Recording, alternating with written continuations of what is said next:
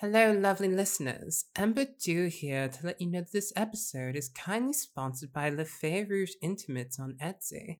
They make all sorts of underwear and lingerie, ranging from the geeky to the salacious, or better yet, both.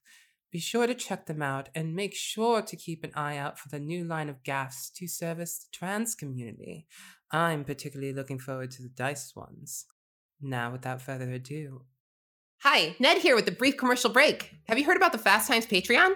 It's the place on the Chrisnet where you can support all of our adventures, antics, and thievery. Hey, we don't steal! Right? Right. And anyway, uh, you can get early access. Uh, plus, there's all sorts of other content on there, like character sheets and text between all of us, and and more. I, I, I even hear that you can get a personalized shout out during the show. Yeah, stop by in between searching for where the third sword goes. I'm still looking. So run off to patreon.com slash fasttimesdnd. That's patreon.com slash fasttimesd, the letter N-D. I hope we see you all there. Okay, no, but really, where does the third sword go? Welcome to Fast Times at D&D High, where little guys become big problems. I'm your host, Persephone, joined by our players. Nuance. Hi, I play Suri, and yeah, big problem. Ren. Hi, I play Cecil, and again, uncomfortable. Elise. Hi, I'm Elise, and I play Hudson. Caro. Hi, I'm Caro, and I play Ollie. Well, let's get started, shall we? I gotta go. That got real sexy. Last time on Fast Times, it was really scary. Ricky scouted out the side cavern, and we all rushed in to find Grange, Buster, and Matilda dangling poor Ned over the edge of the cliff. Hudson demanded that they put him down, and Ollie created an illusion of a big bat to try to scare them away from the edge. And it probably would have worked, except Ned saw it first and kicked and flailed so hard that Buster, Buster dropped him. Ollie jumped after him almost immediately, and so did Hudson. Hudson was so upset that I think he forgot that gravity existed and was suddenly able to fly.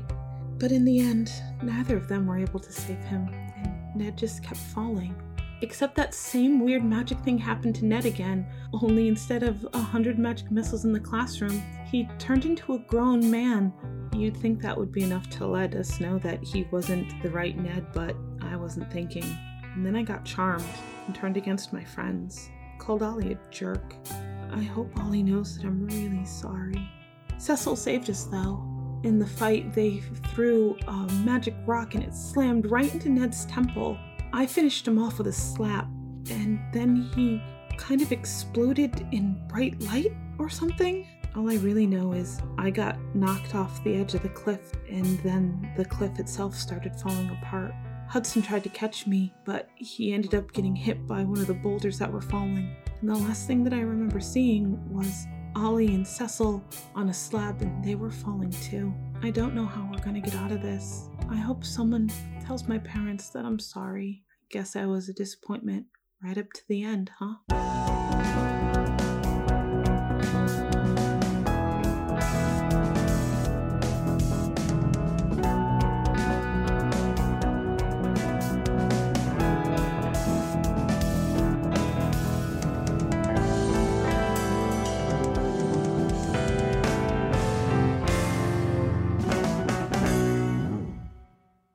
When we last saw our heroes, they were tumbling down to the bottom of a cliff. Ollie and Cecil atop slab of stone that separated from the cliff itself. Suricissa thrown through the air and tossed down to the bottom. Hudson crushed by a boulder in midair and now tumbling towards the ground. What is going through each of your heads right now?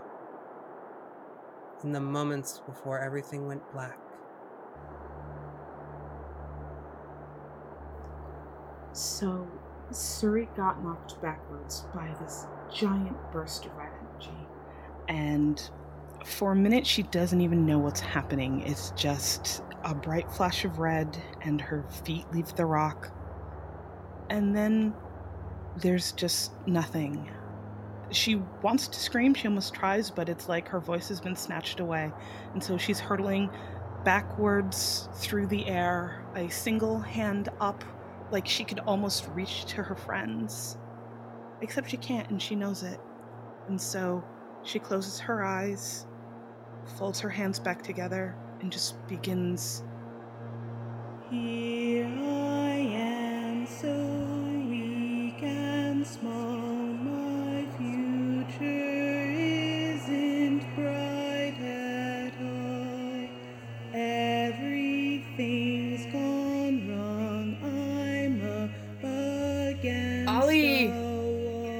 has not yet submitted to the idea that they are falling, or that they are going to die, or that he can't, through sheer force of will, somehow fix the situation. But his first and main concern right now is that Cecil is right in front of him and looks scared. And he takes hold of Cecil's hand and just squeezes it and says, It's gonna be okay. You reach out for Cecil's hand. And what is going through your mind now, Cecil? Oh, well. There's there's a lot of things. I mean, I mean, first and foremost, really, is that that whole thought that you know parties definitely are absolutely a bad idea. And, but but really, the the next most pressing thought is that yet again we've found ourselves in a situation where everyone else proved that they were just way better at being assertive in a situation and fighting, and Cecil was just useless. And Ollie was so brave. Oh, that's Ollie's hand. Um. Yeah.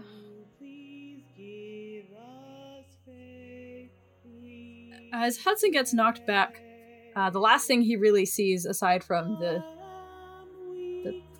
the side of the cliff off in the distance, his friends, um, is Suri also flying off in another direction.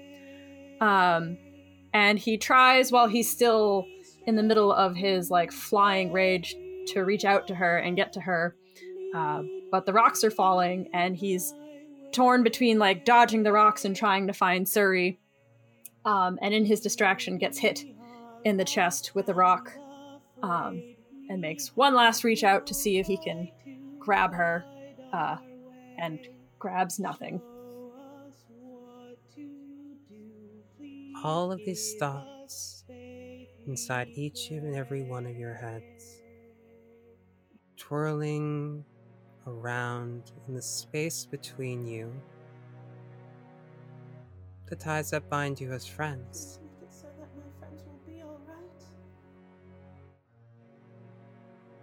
Your worries, your fears, facing certain death.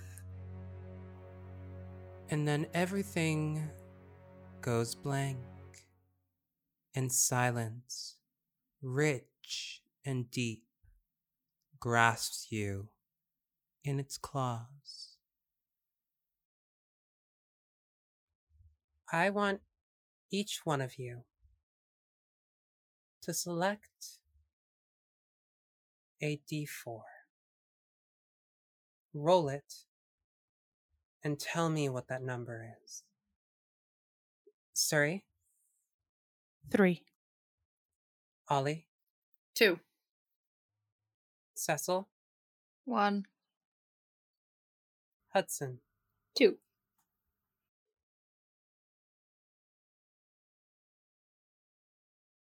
The first to awake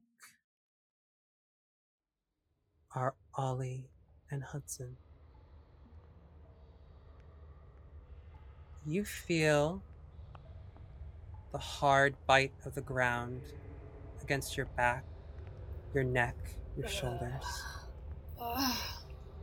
Your mind feels fuzzy, soft around the edges.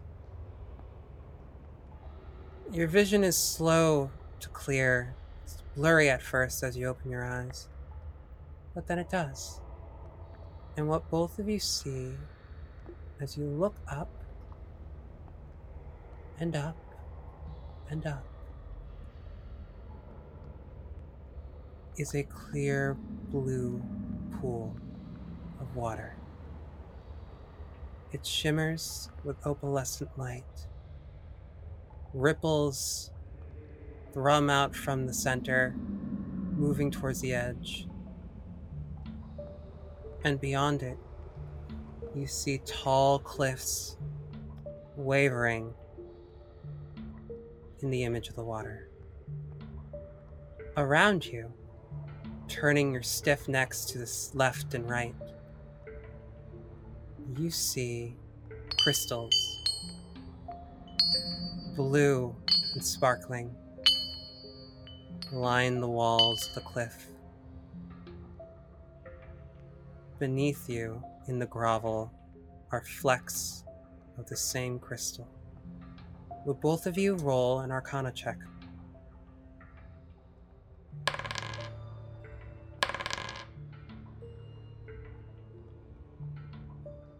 I have a 10 total. I rolled a nat 20. Yes. Ollie, you're still too fuzzy to pick up on really anything. You don't even know if what you're seeing is real. Oh, Hudson, you're a bit more clear. You recognize this crystal. It's impossible not to. It's been in your textbooks over and over for ages. This is Arcanium, the magic fuel of the world. What our phones are made out of. What your phones, what your cars, everything. It's what stabilizes and creates portals. It's the fuel for magic itself. You know that clusters of this are refined and turned into what you know as crystals. You also know that seeing this much in one place, where it gathers on the walls, flecks of it in the ground, is rare. And if it's not already a place that is mined, it's nigh impossible to think that no one would have found it anywhere near Cadence. If you look at your bodies, if you look down, you feel stiff, but you're not injured. You're not bleeding. You have no broken bones. You're otherwise whole and healthy. Both. Ugh. Ugh, Are we dead? Ugh. I don't know. Ollie, Ollie sits upright and looks around for Cecil and Suri. They're not there. Ugh. Hudson sets up and does the pat down uh, and realizes his shirt is damaged again. Somehow. It's like, Ah, not another one! Mate, we've got bigger problems than your shirt. Oh, wait. Where is everybody? I think we're dead. Are we dead? Uh, I don't know. Why are you here if I'm dead? I don't know. Why are you here if I'm dead? This is not my heaven. Huh. Maybe it's mine. Oh shit, I'm in hell! Fuck. Oh no, I'm trapped with you? For eternity? What? Oh, I thought we were friends. Yeah, we're friends. I'm not jealous of you or anything like that. Why would you be? Ollie, you're Yeah. so cool. Yeah, definitely. Uh, alright, maybe we're not dead. Um, we gotta try to figure out how to get out of here. Hang on, give me a sec. Hudson moves his hand and tries to go through the ground or any other solid object near him. Goes, All right, well, I'm not a ghost, so Oh god. I think we're alive. Alright, uh, Roll perception. You're actually a ghost, Hudson. Congratulations. Is being good, dead good for Hudson? no, I got a nat one. I have a, tw- I have a 12. about 10 feet away, there's a hole in the wall, a break in between the crystals, wide enough for two people to walk. Where's uh, Ricky? Hey, can you? Rick, Ricky, Ricky. No response. Shit. Um, Uh, Hudson, there's a, a crack in the, the crystals over there. We could. I was gonna see if I could get Ricky. I, I, have you seen Ricky? I haven't seen him, no. Also, isn't it wild that there's all these crystals here? Yeah, it is. It's a lot of crystals. Could make so many foams. How valuable are crystals like this? You failed your check, so you have no idea. okay. Um, Hudson goes to check out the the crack. You look into the opening in the wall, and beyond it, you see that it leads to another cavern, much larger. The ceiling above you, which is hundreds of feet tall, is filled with clusters of these crystals that glow with this light that moves in and out and casts a blue sheen across the ground in front of you. Um, I pat my pockets. Do I have my phone on me, or is it gone? Roll a luck check. 10 or higher, I'll say you have it. Two. Your phone is gone. Phone's gone. Um, oh, it's just another cavern over here. It's even bigger. It's got even more of these crystals. This is wild. Maybe we're like in an old mine or something. Yeah, that was. Oh, wait a minute. What was it that that voice said? What voice? Remember the voice? No, that, that was the whole point why we came here. I, I guess we succeeded. Uh... Oh yeah! Yeah. Hang on, let's check out this big cavern. All right, let's go. You go to check out the cavern while we switch pages a bit. Cecil, you start to come to. And the first thing you notice is a feeling of dampness, wet, clinging to your clothes, like there's too much humidity or you've been sweating for a long time. And as you open your eyes, blurry at first, you see that you are sitting next to a smooth pool of what looks like water. Above you, you see the same eerie body of water that's floating in midair, above which you can see the cliff face. But right next to you, there is water too. Except it has a strange sheen to it. You look at your body. You test the feel of your arms, your legs. You're not injured. Roll an arcana check. Did my glasses stay on my face? Roll a luck check first. Okay, well, the Arcana check was a 19. Luck check is a 3. You do not have your glasses.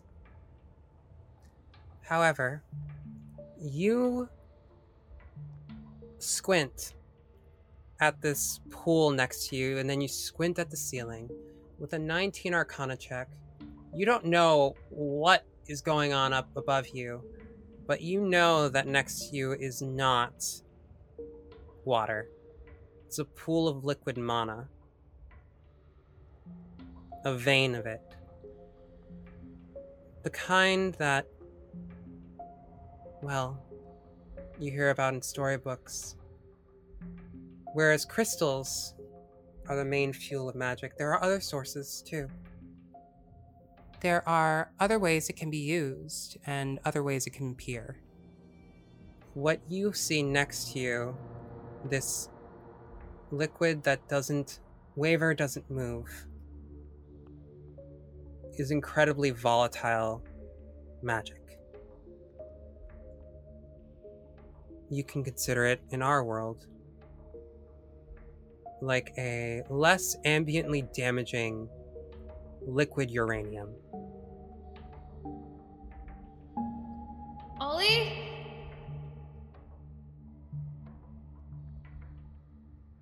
No response. Does uh does my sound of my voice like echo? Yes.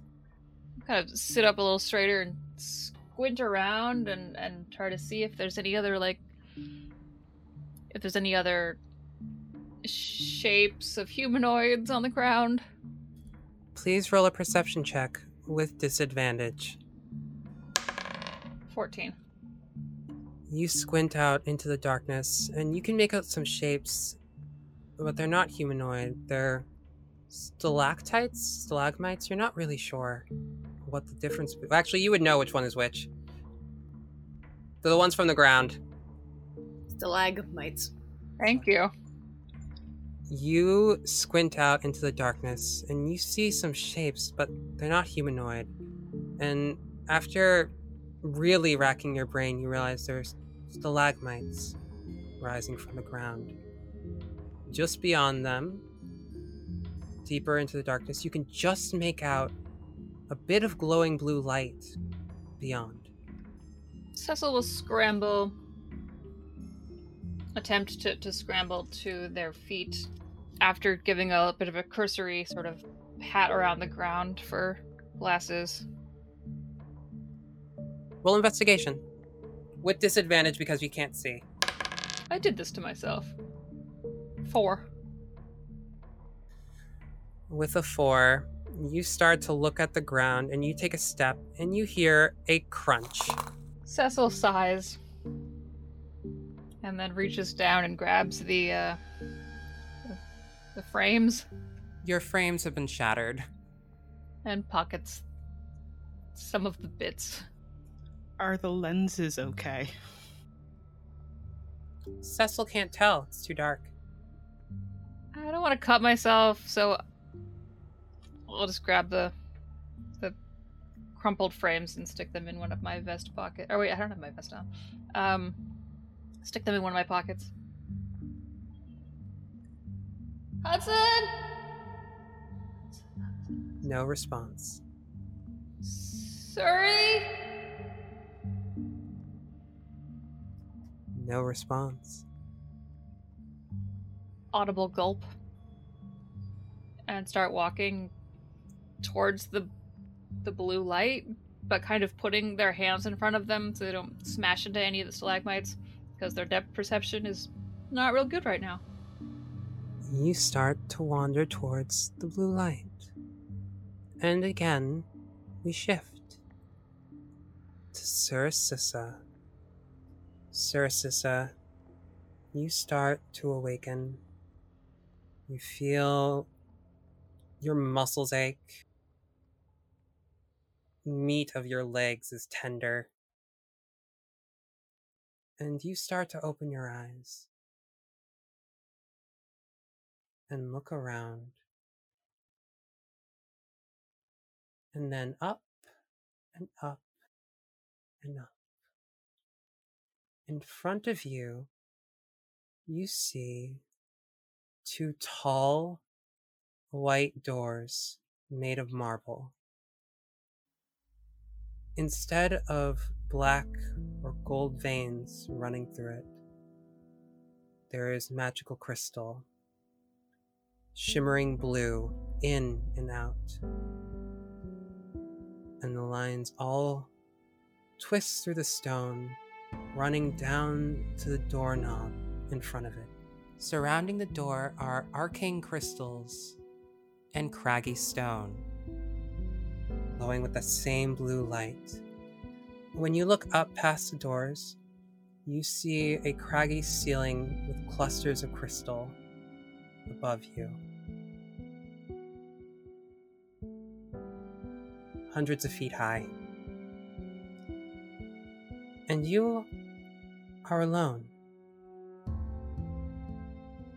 Your dress is torn. Your knees are scuffed. But you're not injured. what do you do? Hello? Ollie? Cecil? Hudson? Anybody? Um. So, Suri will will stand up, kind of look around. Um, can I roll investigation or arcane or anything to try to figure out like because there are big doors. Roll an Arcana check. 18. You know that these magical crystals, you get about the same information as Hudson did. Uh, that these are raw magical crystals, very rare. The door itself, to weave these threads of crystal through the stone, is incredibly powerful geomancy.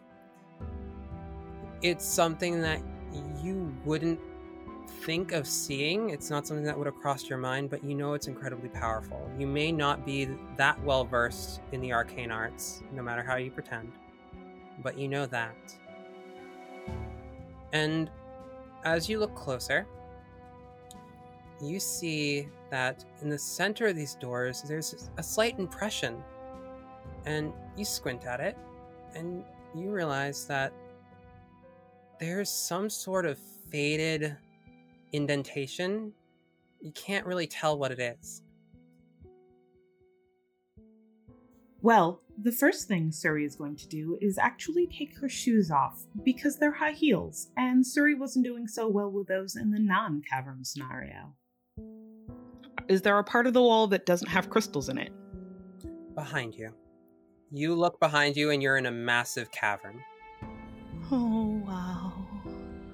Um, uh, she's just going to go to one section of floor or wall that just doesn't have any crystals because she doesn't want to break a crystal, but she does want to bang the heel of her heels against the floor until they she knocks the heels off so then she just has flats. It's not good for the shoe, but better than barefoot. That is fundamentally not how heels work. But anyway, you bash the heel off of your shoes and have makeshift flats now. I mean, there's probably a hole in the back, but you know, again, Suri doesn't really get how uh, heels work. Uh, puts them back on and approaches the door. Um, the first thing she's going to do is just kind of lay a careful hand on the door, um, palm flat, uh, probably still whispering prayers like, oh, this might hurt. Please don't let this hurt. Mamahu, if you're around, please just help and just kind of touch the door. You touch the door, and a crack of electricity travels up your arm, up into your head, down to the soles of your feet.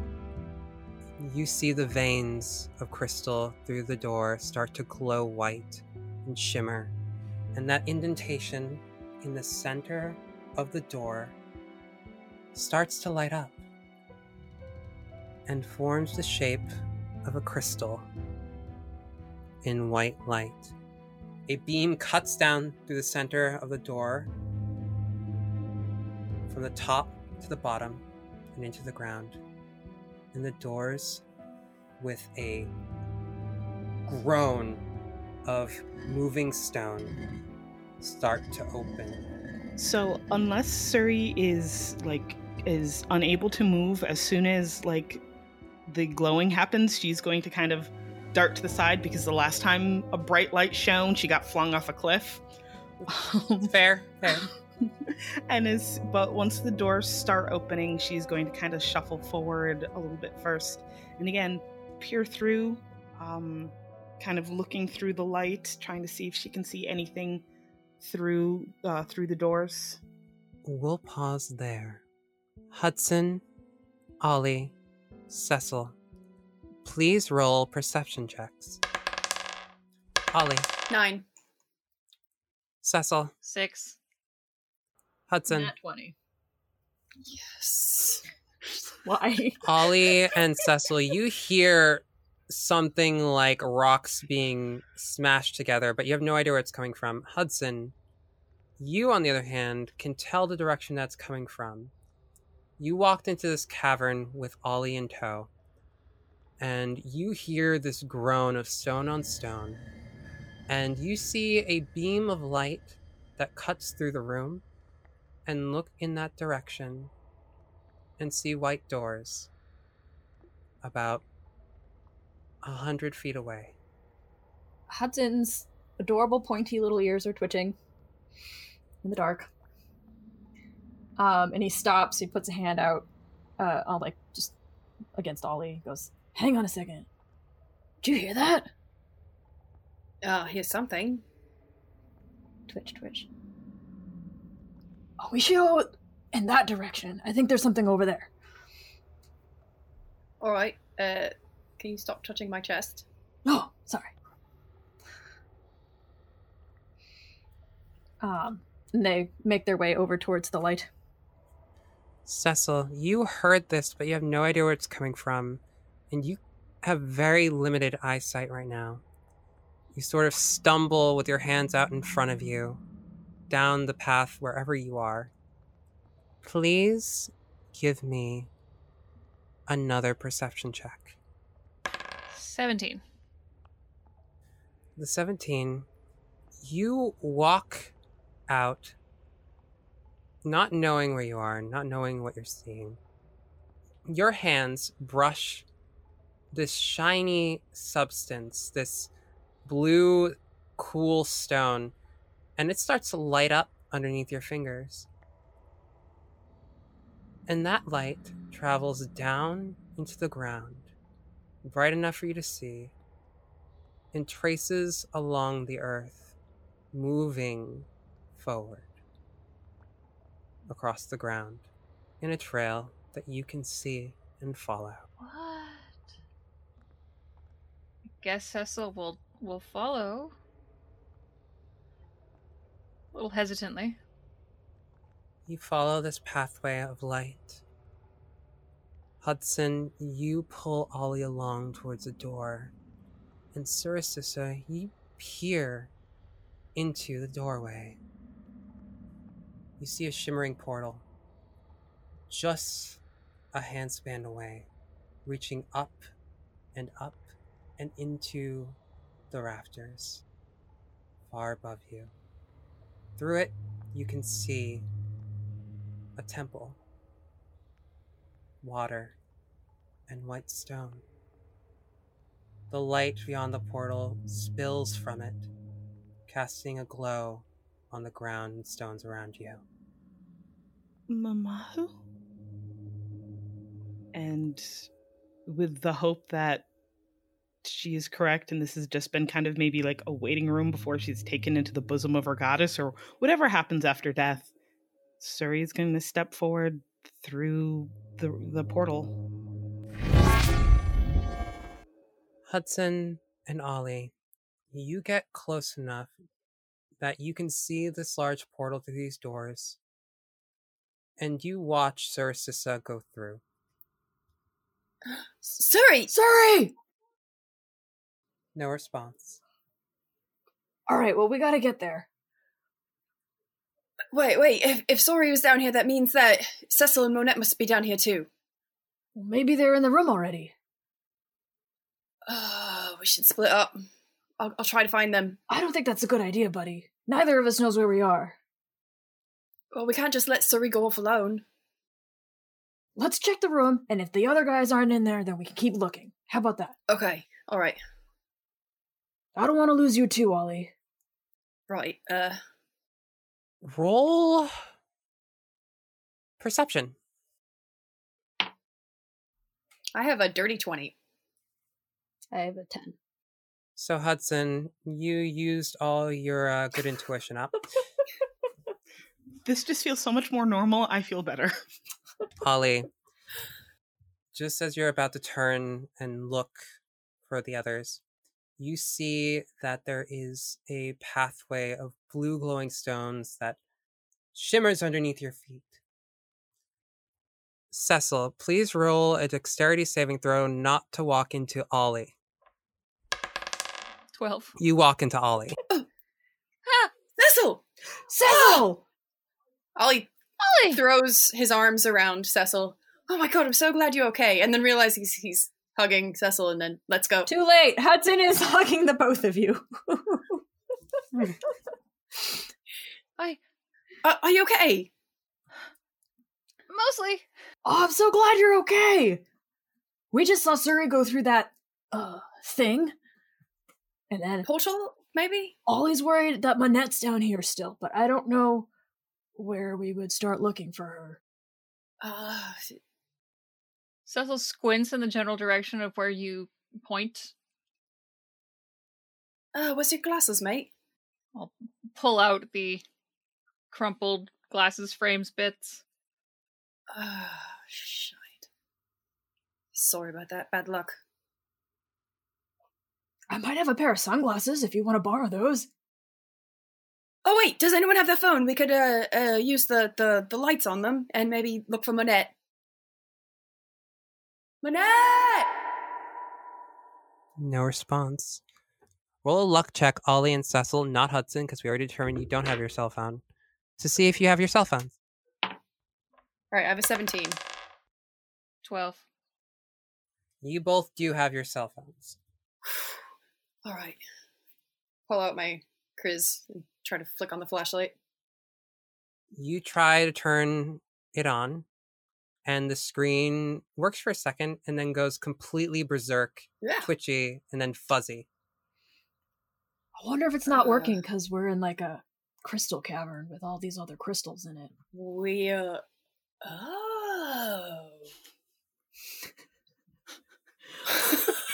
I don't know what's what's crazy. Ollie looks Ollie looks like he just won the fucking lottery. Light dawns over Ollie's head. What's weirder, this cavern or the fact that Hudson knew something Ollie didn't? Ollie's so excited about being in the middle of a money cavern that he doesn't it doesn't even like sink in that Hudson knew something and he had not figured it out yet. Later. Later. Ollie, can you please roll an insight check for me? Uh that's a 10. With a 10, you start to think. The conundrum presents itself to you. Which is more important, finding Monette, who may or may not be down here, or finding Suri after she walked through an unknown portal and you don't know what's beyond there? Decide, Ollie. Fuck. Uh shit, shit. Um uh Ollie takes out a coin and flips it. Well, okay. Ollie's got a girl problem. Sari will Ollie's- remember this. Sorry, not here. Well, which side is which? Suri is obviously heads. All right, on a three or four, we go after Suri. On a one or two, we go after Monette. Ollie throws the coin up in the air, and before he even catches it, he's like, "We gotta go after Suri." The portal looms in front of you. What do you do? Walk over towards the portal. Uh, we got. Uh, you all ready? Yeah, buddy. I. You're, you're sure Suri went in there? Positive. Yeah, we saw. Alright. Here we go. Uh, maybe we should um hold hands so we don't lose each other, just in case. Aw, of course, little buddy. Hudson, I'm not little. I'm not little. Hudson grabs. I take Hudson's hand. Squeeze it extra hard. I'm not little. Yeah, I mean, I think I'm shorter. Reach out for Cecil's hand. You gather your companion's hands, and together you walk through the portal.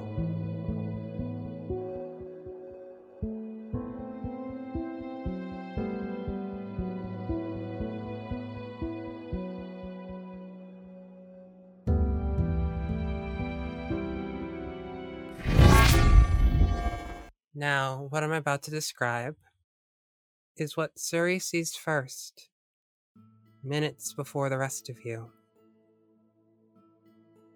Sursissa, the portal settles around you as if sinking to a warm bath, and then stretches out and bursts in a bubble when you walk out the other side. In front of you is a temple lit by the light of the sun above. Blue skies and a small circle above you, around which are tall, stony cliffs. Where you're standing is covered in low lying grass, and beyond that, there's sand on the shores of a lake. At the center of the lake, you see a temple. It is round with tall white columns, and you see that there are statues in there, but you can't quite make out what they are. As you unconsciously take a step forward to check out the lake, stones rise one by one from the water in front of you, leading to the temple. And that is when the others walk through. So you all see Suri kind of looking up, moderately confused at the sky because she's pretty sure if this was for Mamahu, it should be dark because the moon would be up. Um, I don't think I hear any of you enter because it's a pretty silent portal. So just looking up in confusion the sky and then taking one step forward onto uh, one of the stones that has arisen in the water. Sorry! Sorry! Sorry. Sorry. You guys! You're here! Oh, oh, you're okay! She spins around and starts running towards towards the three of you. Arms open for hugs. Gonna be hugs.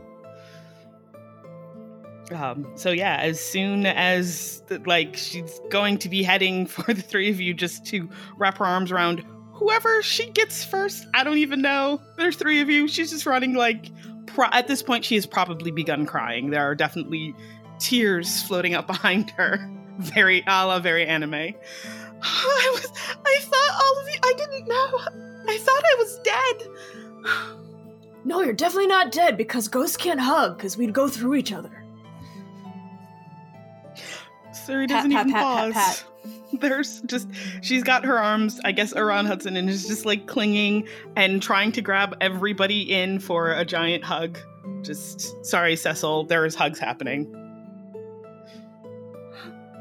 Ollie looks like really confused about what to do. He had initially gone like he was going to hug Suri and then saw Hudson hugging Suri and then he like drops his arms to his side and kind of awkwardly looks at Cecil and then like looks back at hugging everyone and takes a takes a teeny half step back. At that point, Suri's arm reaches out, probably grabs you by the front of of your shirt there, Ollie, and drags you in because she I'm serious about her trying to hug everybody. Like, no. She will probably be nicer to Cecil because Cecil is a tiny bean. Not that small. Ollie let Not inside. No, no. Cecil has a very large projection of "Mm, maybe don't touch. Yeah, Cecil will. Nuance, I have a question. Yep. How aware is Suri of how damaged her dress is?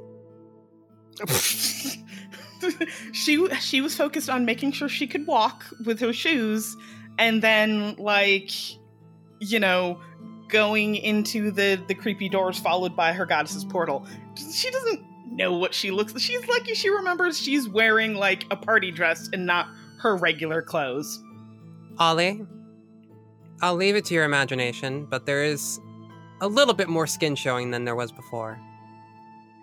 uh, uh, uh, mm, uh, uh, what happened to your shoes? Uh, Ollie takes his vest off and hands it to Suri. what my shoes she's like looking at the vest like shoes vest that's not i i broke Ollie's staring at Suri's feet.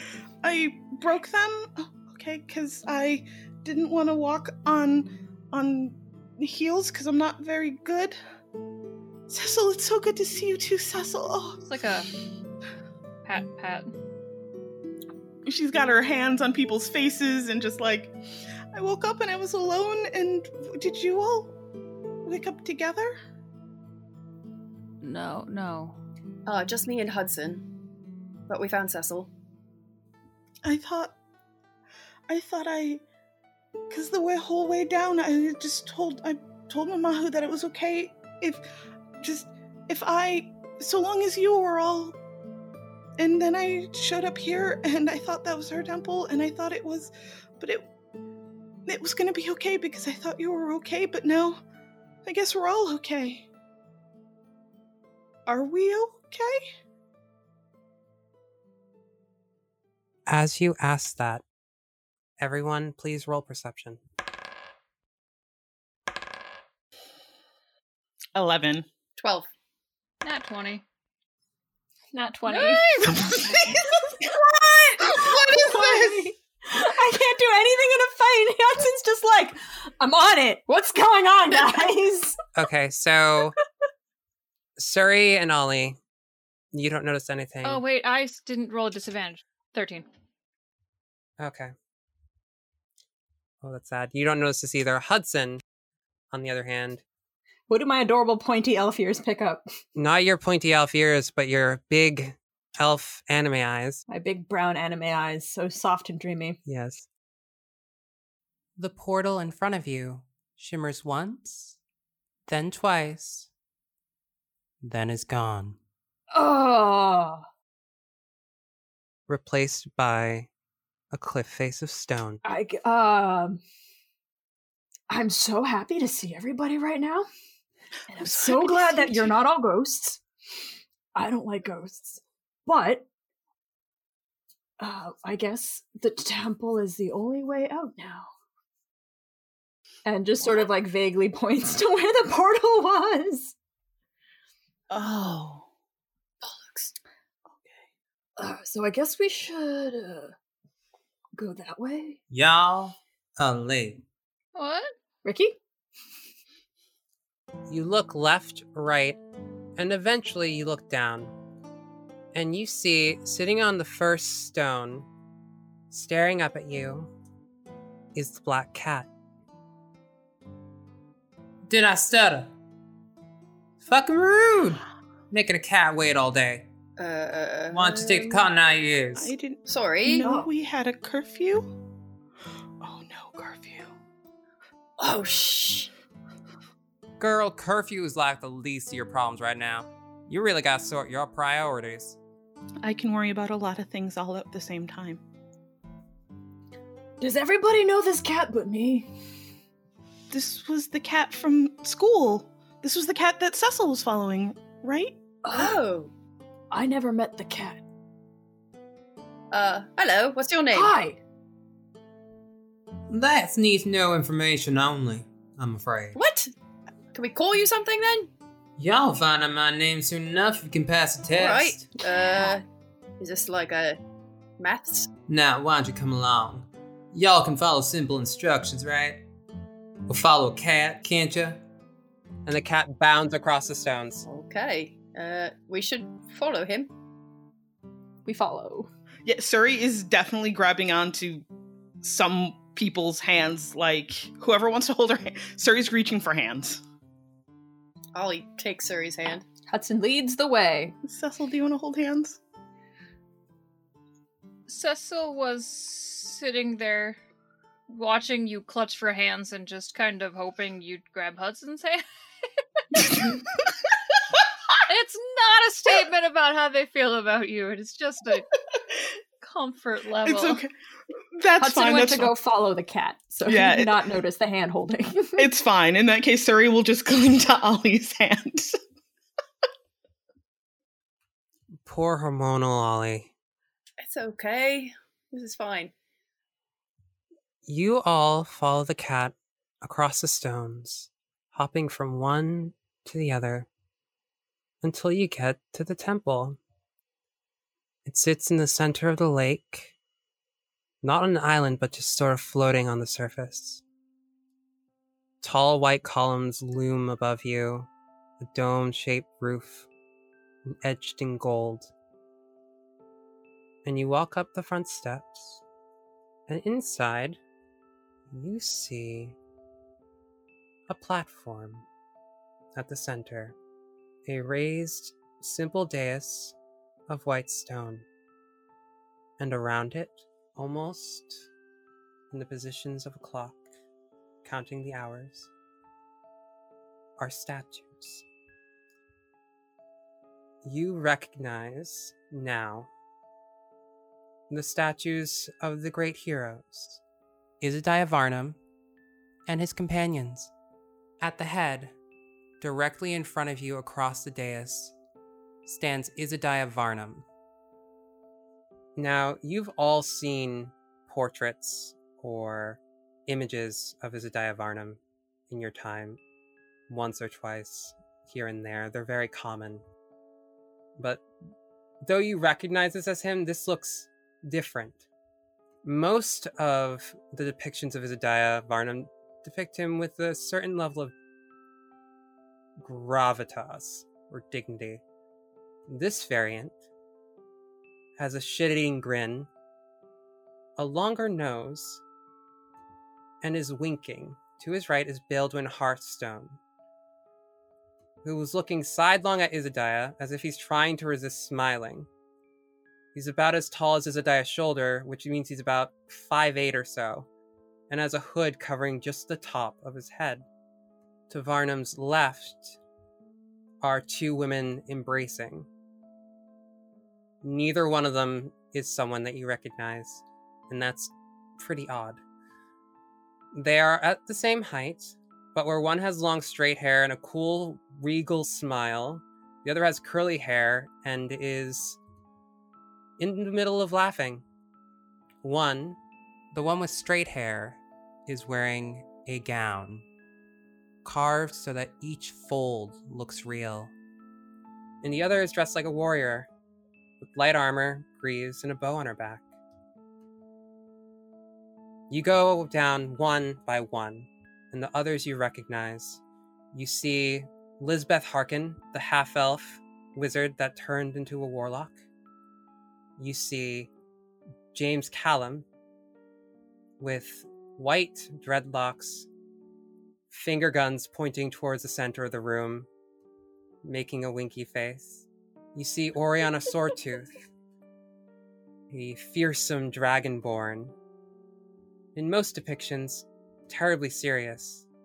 But here, she has her head cast up high, mouth open with laughter, holding a clawed hand against her armored belly.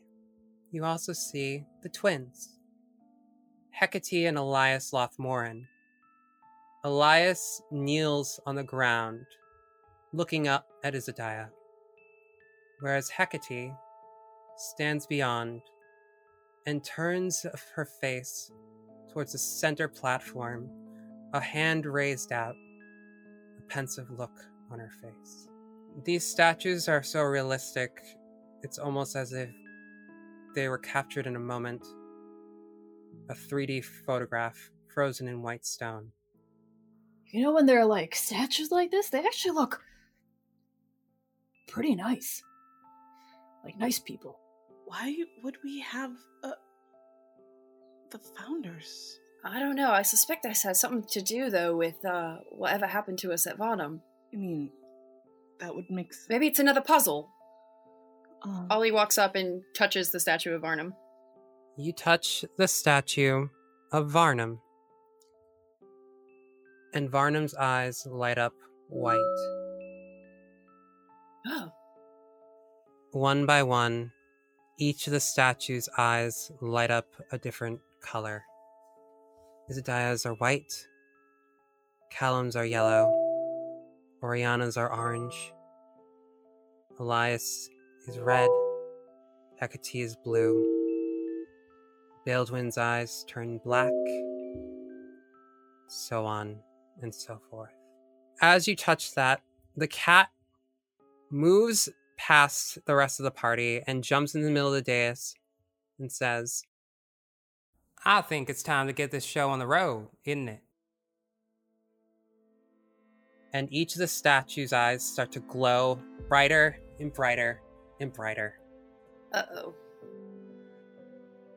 And when it fades, you're all standing on the dais at the center of the room. But you cannot see the others.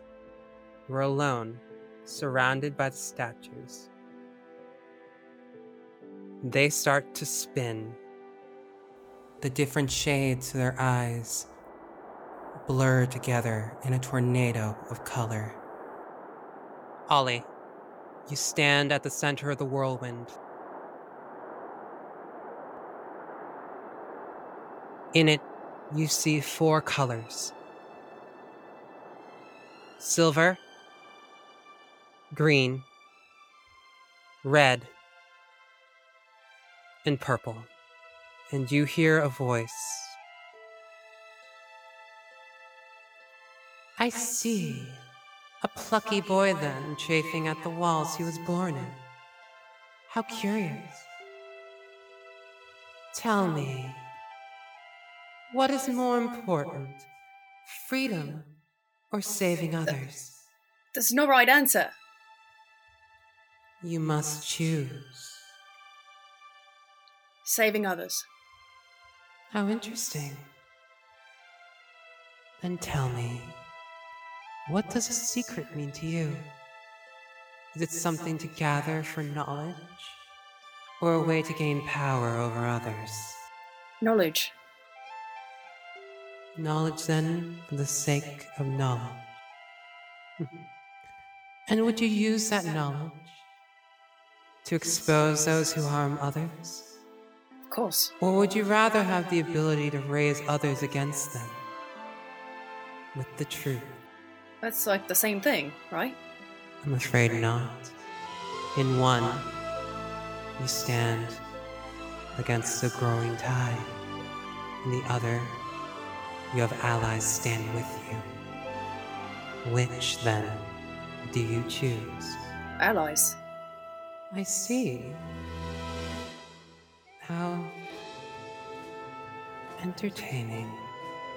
You see that the colors still, and they are overtaken by silver.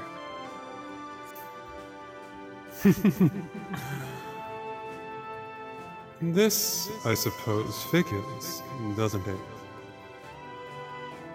Underneath that straight little spine of steel of yours lies a core of silver.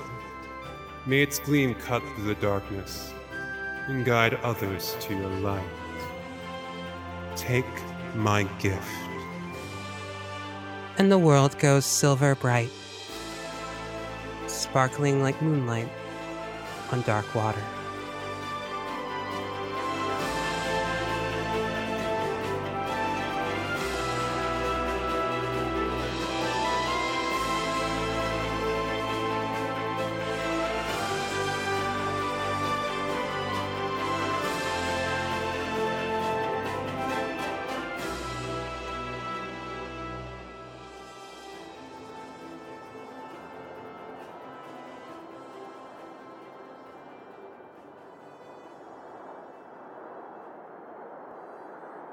Cecil, you stand at the center of a whirlwind. From the spinning colors around you, four colors are stronger than the rest yellow, blue, red, and orange. You hear a voice shimmer out from the howling wind. Lonely child of the earth, who cherishes life and the feel of sunlight on their back. I ask you, which is better? To be flexible and flow like water, or to be rigid in the face of adversity? Cecil's still squinting and looking around because they weren't quite sure that everyone blinked out or just kind of got real blurry uh, because of the lack of glasses.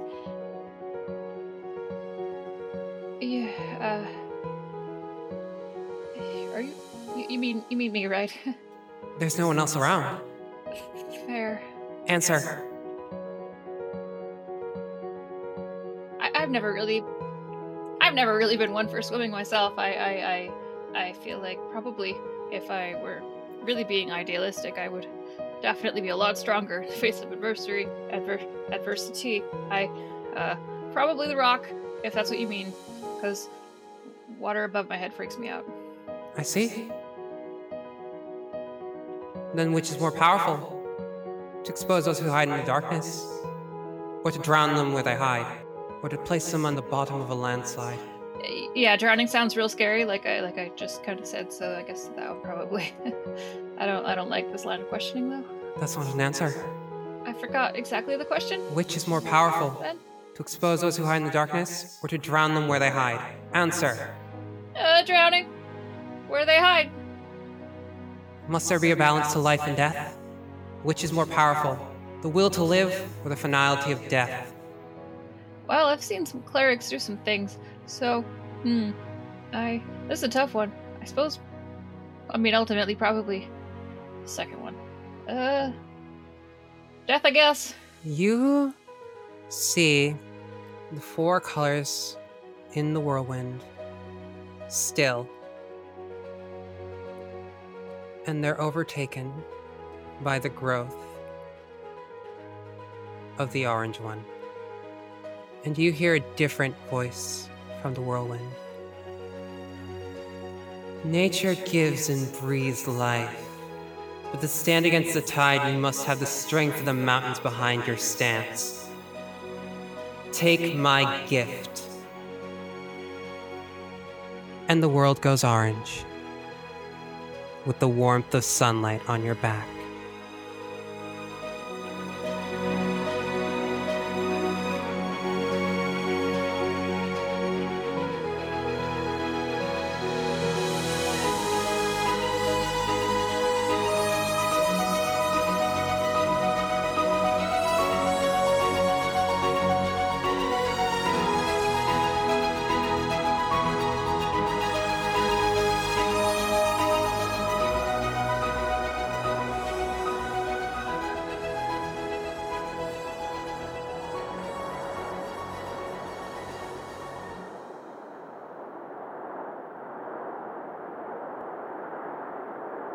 Hudson, you stand at the center of a whirlwind.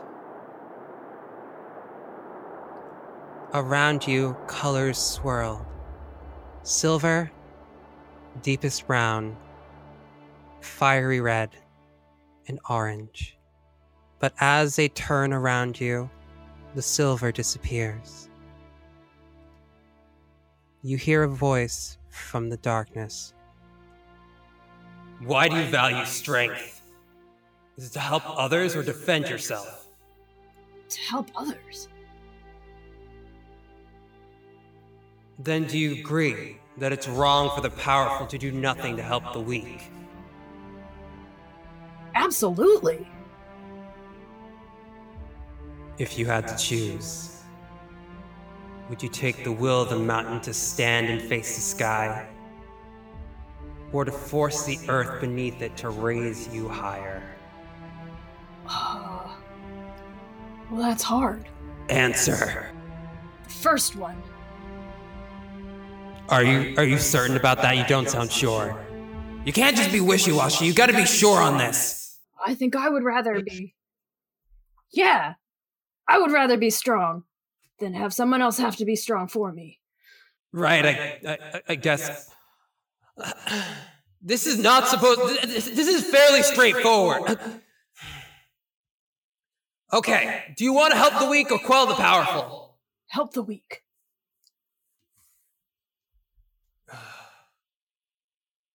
Well then. The same voice answers in the whirlwind. Then it's my gift you accept. I hope it guides you forward, and also makes you less frustrating. Oh, thanks. I didn't get you anything. The whirlwind turns red.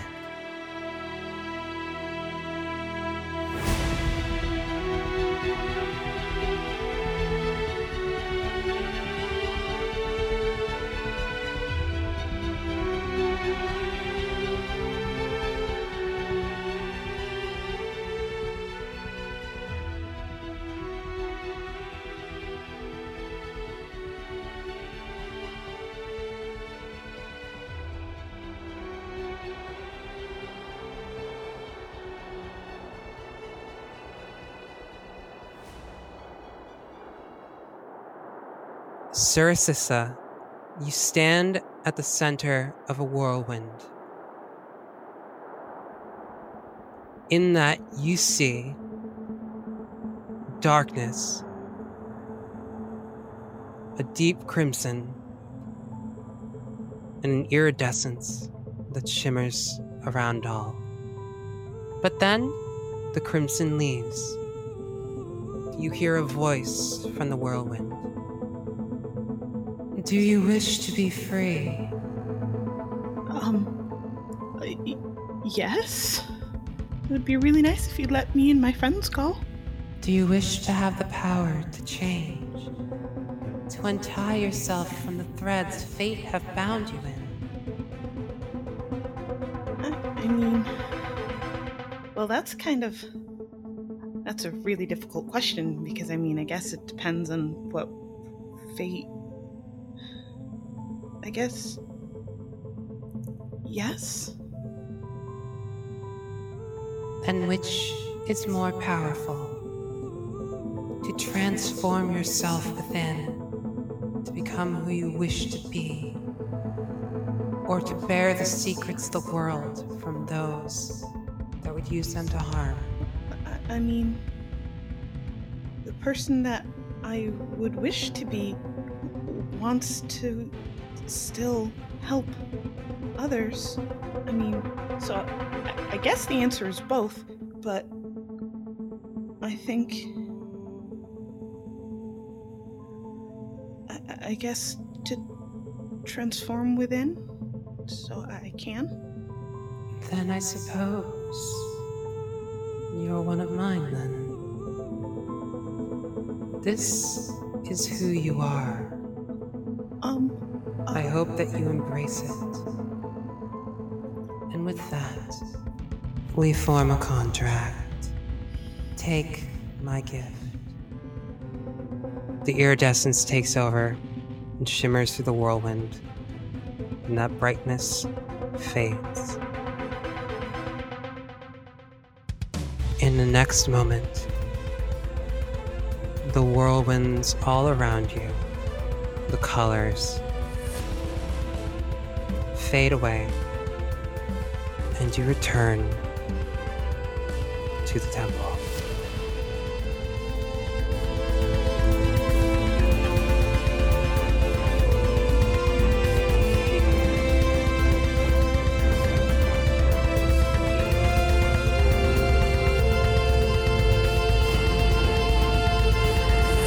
And that's where we'll end our session with player tears.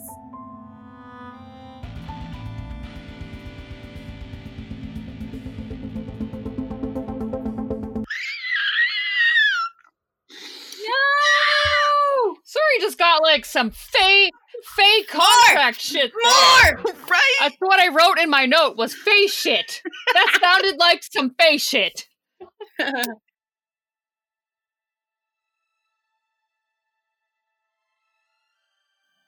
This has been Fast Times at D&D High. I'm Persephone, and you can find me at Persephoroth everywhere online. I'm Caro, and you can find me on all the things at Caramer, spelled with a zero. I'm Nuance, and you can follow me at Shadowraven. That's R A V Y N on Twitter and Books and Munch on Twitch. Check out Dungeons and Dratini's, my Pokemon homebrew.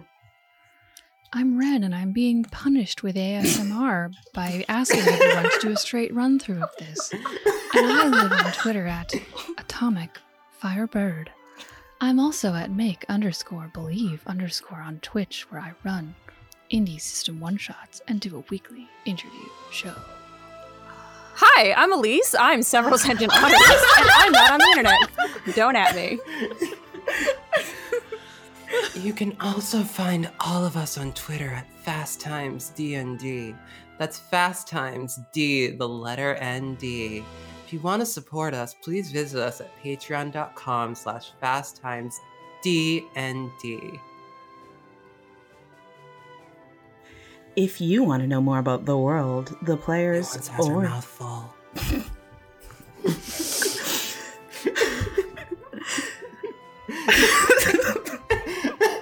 Um, uh, If you want to know more about the world, the players, or the characters, check us out at fasttimesdnd.com. That's again, fasttimesd, the letter N, D.com. Written transcripts of our episodes are provided by Nuance Vivian. If you want to help us out, leave us a review on iTunes, comments on Podbean, but only if they're five stars. Um, Fast Times at D&D High is an Arcanicast production. Copyright 2020, all rights reserved, I think. Our editor is Derek B. Perry, whoever that is. Our theme song was produced by that same Derek B. Perry guy and Ashley Abbott. Our background music is courtesy of Kevin MacLeod and David Fesliyan, and it's licensed under Creative Commons, and you can find individual track listings in our show notes. That's uh that that's all the things, guys. You're very sexy. Wow. Oh, yeah. Thanks for listening. Have you been a dirty, dirty boy? You know it. okay, I'm done. This is a show about high schoolers. We're not talking about them right now. What's going on here? We're not talking about them I'm so right now, confused. are Talk to we? you later. Tune in next time to hear the story unfold. Ooh. I'm really nervous.